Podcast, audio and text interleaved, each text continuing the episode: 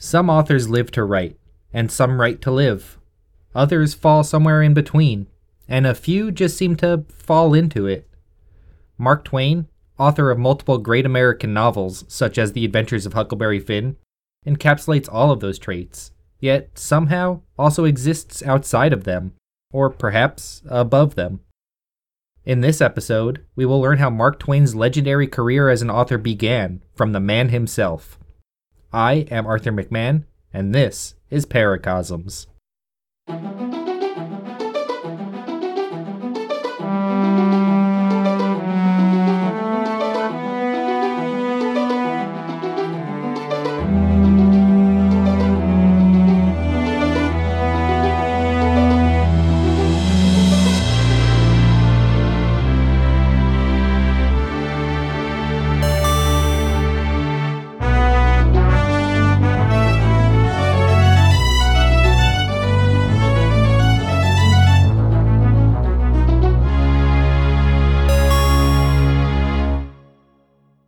Now known as one of America's greatest novelists, Mark Twain came from humble beginnings, and he lived quite an adventurous life before finding his success. Born as Samuel Langhorne Clemens, Twain was raised in Missouri, where he learned to pilot steamboats on the Mississippi River. At a young age, Twain lost his father to pneumonia. Several of his siblings passed away before they had reached their teenage years, and he lost his 20-year-old brother Henry in a steamboat explosion, a boat that Twain himself was aboard. He lived in a time when slavery was legal, and he briefly fought in the war that abolished it. As an adult, Mark Twain traveled across America, working as a journalist, typesetter, and coal miner in places like New York, Philadelphia, Virginia, and Utah, before moving to San Francisco, where he found his first great success as a writer when he was 30 years old. The Celebrated Jumping Frog of Calaveras County is a short story about a gambling man named Jim Smiley. It was a simple tale that brought Mark Twain national attention, a little story that started the man's illustrious career. The novels that followed after Jumping Frog's success propelled Twain's fame to outstanding heights, and his ability to capture his childhood, that specific slice of American history, its culture, the time, the people, the setting, has immortalized his best works, made them enduring pieces of literature that stand the test of time. In his autobiography, Twain dedicated a chapter to describing the circumstances around getting his first story published. It's in the public domain now, and I think it's well worth sharing. In this brief chapter, you can witness his emotions, the excitement, struggle, and fear that Twain felt about the process. And it also shows the effort, the tenacity he needed to put forth in order to make sure his work actually did get published. So, here it is. Have a listen to Mark Twain's own words and enjoy. My experiences as an author began early in 1867. I came to New York from San Francisco in the first month of that year, and presently Charles H. Webb, whom I had known in San Francisco as a reporter on the Bulletin and afterward editor of The Californian, suggested that I publish a volume of sketches. I had but a slender reputation to publish it on, but I was charmed and excited by the suggestion, and quite willing to venture it, if some industrious person would save me the trouble of gathering the sketches together. I was loath to do it myself, for from the beginning of my sojourn in this world there was a persistent vacancy in me where the industry ought to be. Ought to was is better, perhaps, though the most of the authorities differ as to this.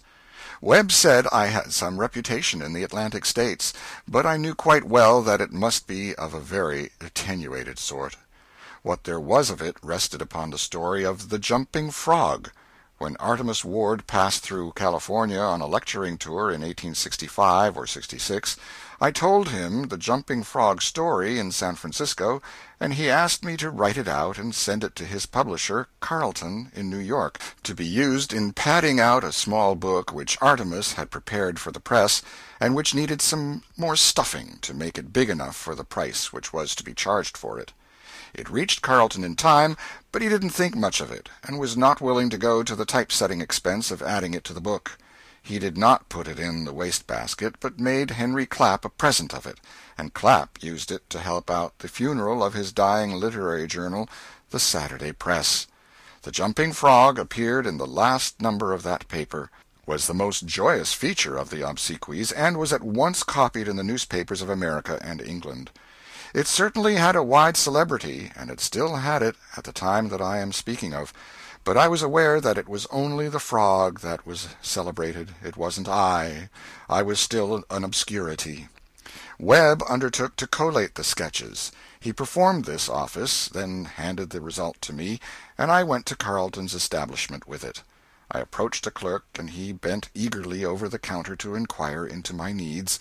But when he found that I had come to sell a book and not to buy one, his temperature fell 60 degrees, and the old golden trenchments in the roof of my mouth contracted 3/4 of an inch, and my teeth fell out. I meekly asked the privilege of a word with Mr. Carleton, and was coldly informed that he was in his private office. Discouragements and difficulties followed, but after a while I got by the frontier and entered the Holy of Holies. Ah, now I remember how I managed it. Webb had made an appointment for me with Carleton. Otherwise I never would have gotten over that frontier. Carleton rose and said brusquely and aggressively, "Well, what can I do for you?" I reminded him that I was there by appointment to offer him my book for publication. He began to swell, and went on swelling, and swelling, and swelling, until he had reached the dimensions of a god of about the 2nd or 3rd degree. Then the fountains of his great deep were broken up, and for 2 or 3 minutes I couldn't see him for the rain.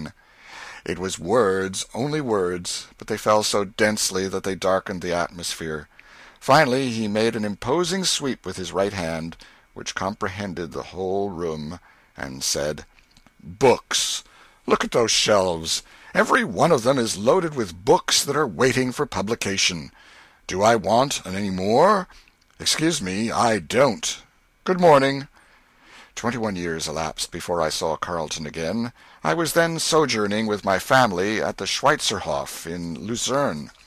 He called on me, shook hands cordially, and said at once, without any preliminaries, "I am substantially an obscure person, but I have at least one distinction to my credit of such colossal dimensions that it entitles me to immortality.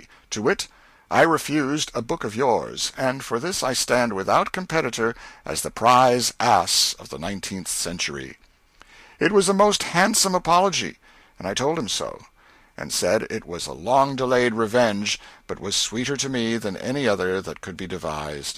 That during the lapsed 21 years I had in fancy taken his life several times every year, and always in new and increasingly cruel and inhuman ways, but that now I was pacified, appeased, happy, even jubilant, and that thenceforth I should hold him my true and valued friend, and never kill him again. I reported my adventure to Webb, and he bravely said that not all the Carletons in the universe should defeat that book. He would publish it himself on a 10% royalty, and so he did. He brought it out in blue and gold, and made a very pretty little book of it. I think he named it The Celebrated Jumping Frog of Calaveras County and Other Sketches, price $1.25. He made the plates, and printed and bound the book through a job printing house, and published it through the American News Company. In June, I sailed in the Quaker City excursion. I returned in November, and in Washington found a letter from Elisha Bliss of the American Publishing Company of Hartford, offering me 5% royalty on a book which should recount the adventures of the excursion. In lieu of the royalty, I was offered the alternative of $10,000 cash upon delivery of the manuscript. I consulted A. D. Richardson, and he said, "Take the royalty." I followed his advice and closed with Bliss.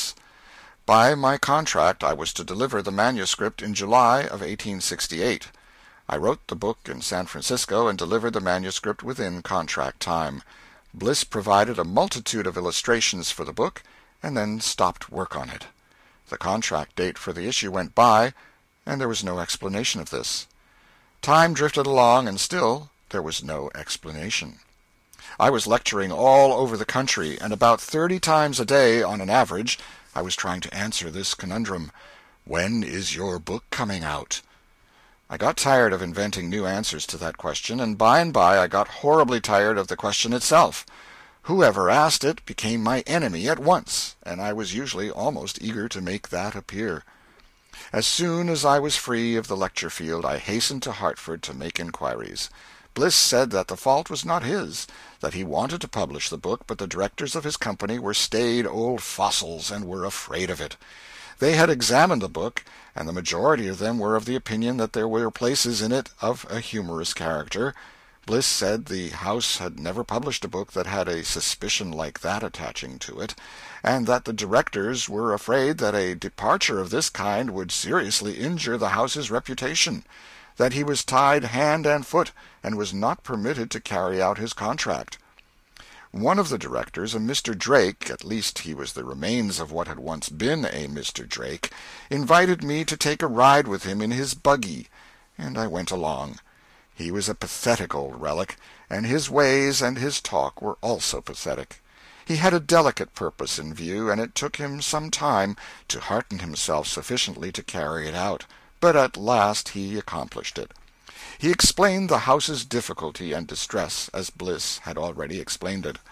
Then he frankly threw himself and the house upon my mercy, and begged me to take away the Innocents Abroad, and release the concern from the contract. I said I wouldn't, and so ended the interview and the buggy excursion. Then I warned Bliss that he must get to work, or I should make trouble. He acted upon the warning, and set up the book, and I read the proofs. Then there was another long wait, and no explanation.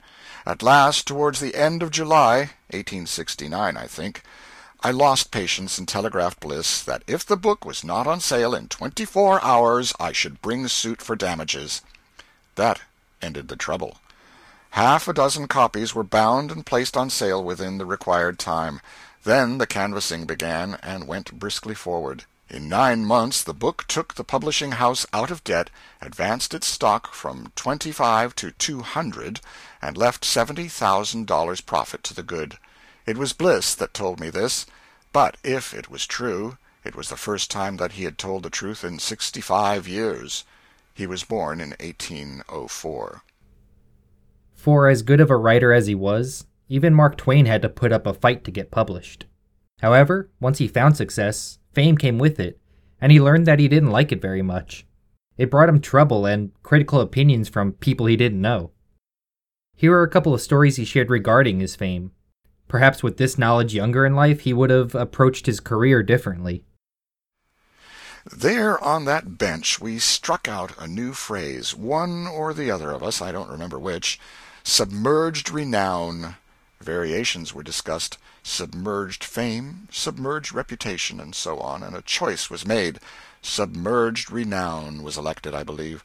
This important matter rose out of an incident which had been happening to Stevenson in Albany. While in a bookshop or bookstall there, he had noticed a long rank of small books, cheaply but neatly gotten up, and bearing such titles as Davis's Selected Speeches, Davis's Selected Poetry, Davis's This, and Davis's That, and Davis's The Other Thing.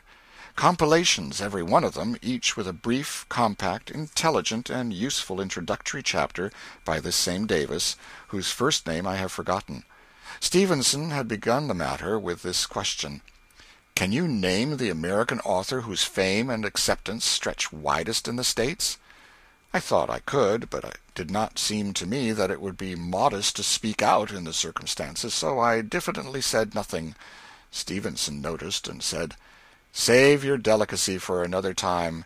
You are not the one. For $1 you can't name the American author of widest note and popularity in the States, but I can." Then he went on and told about that Albany incident. He had inquired of the shopman, "Who is this Davis?" The answer was, "An author whose books have to have freight trains to carry them, not baskets. Apparently you have not heard of him." Stevenson said no, this was the first time. The man said, "Nobody has heard of Davis. You may ask all around, and you will see.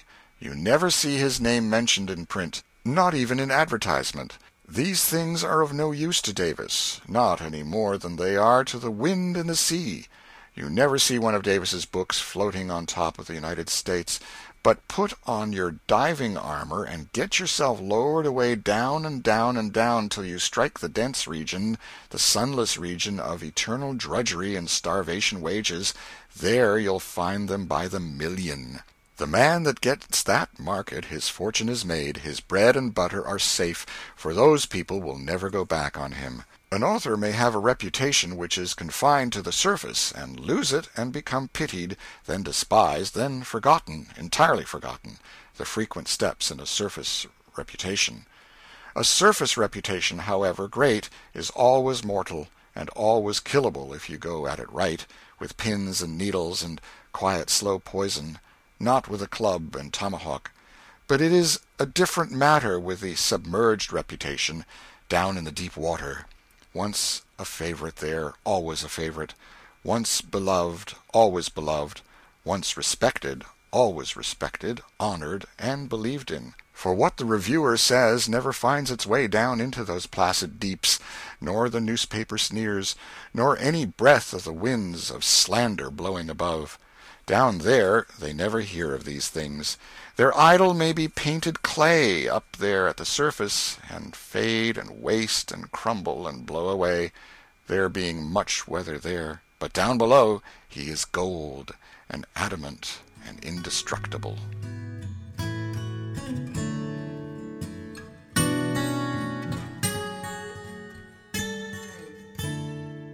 This is from this morning's paper.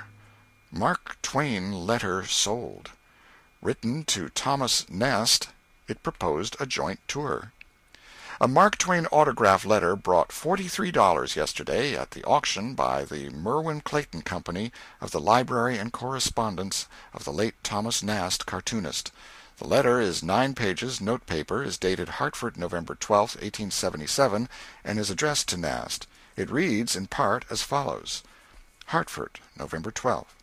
My dear Nast, I did not think I should ever stand on a platform again until the time was come for me to say I die innocent. But the same old offers keep arriving that have arisen every year, and been every year declined. $500 for Louisville, $500 for St. Louis, 1,000 gold for 2 nights in Toronto, half gross proceeds for New York, Boston, Brooklyn, etc. I have declined them all, just as usual, though sorely tempted, as usual.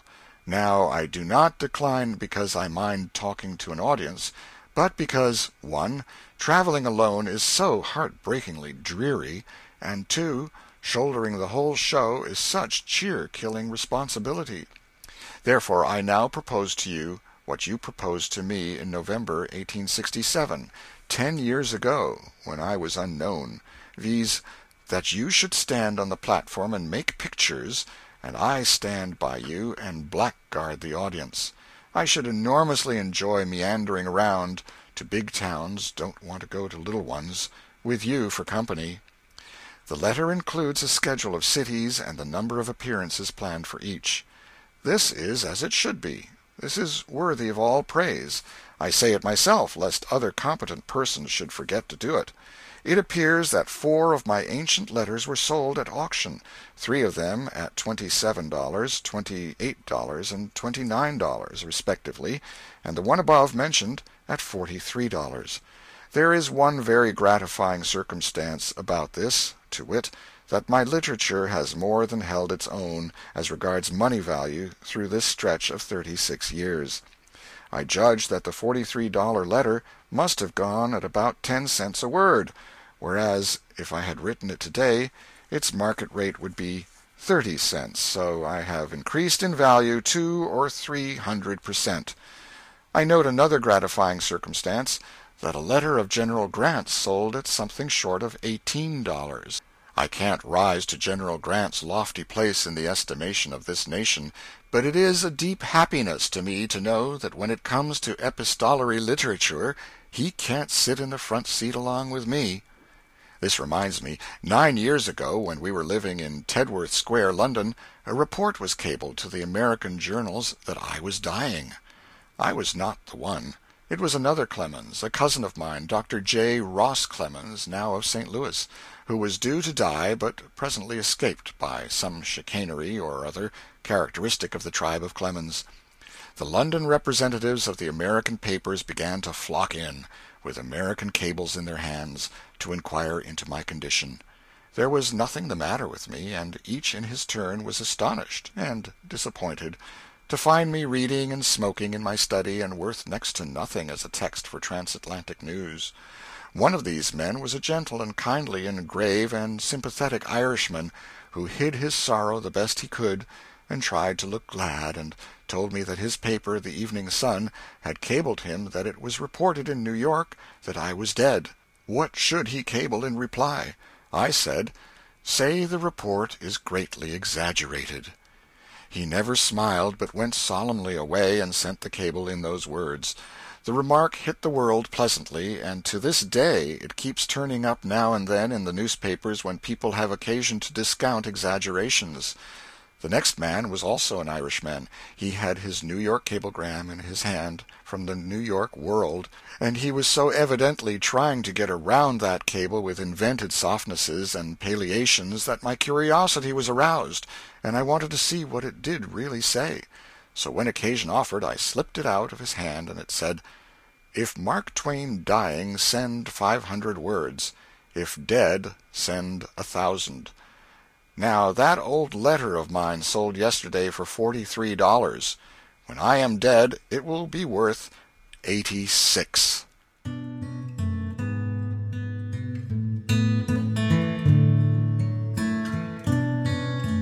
This has been an episode of Paracosms.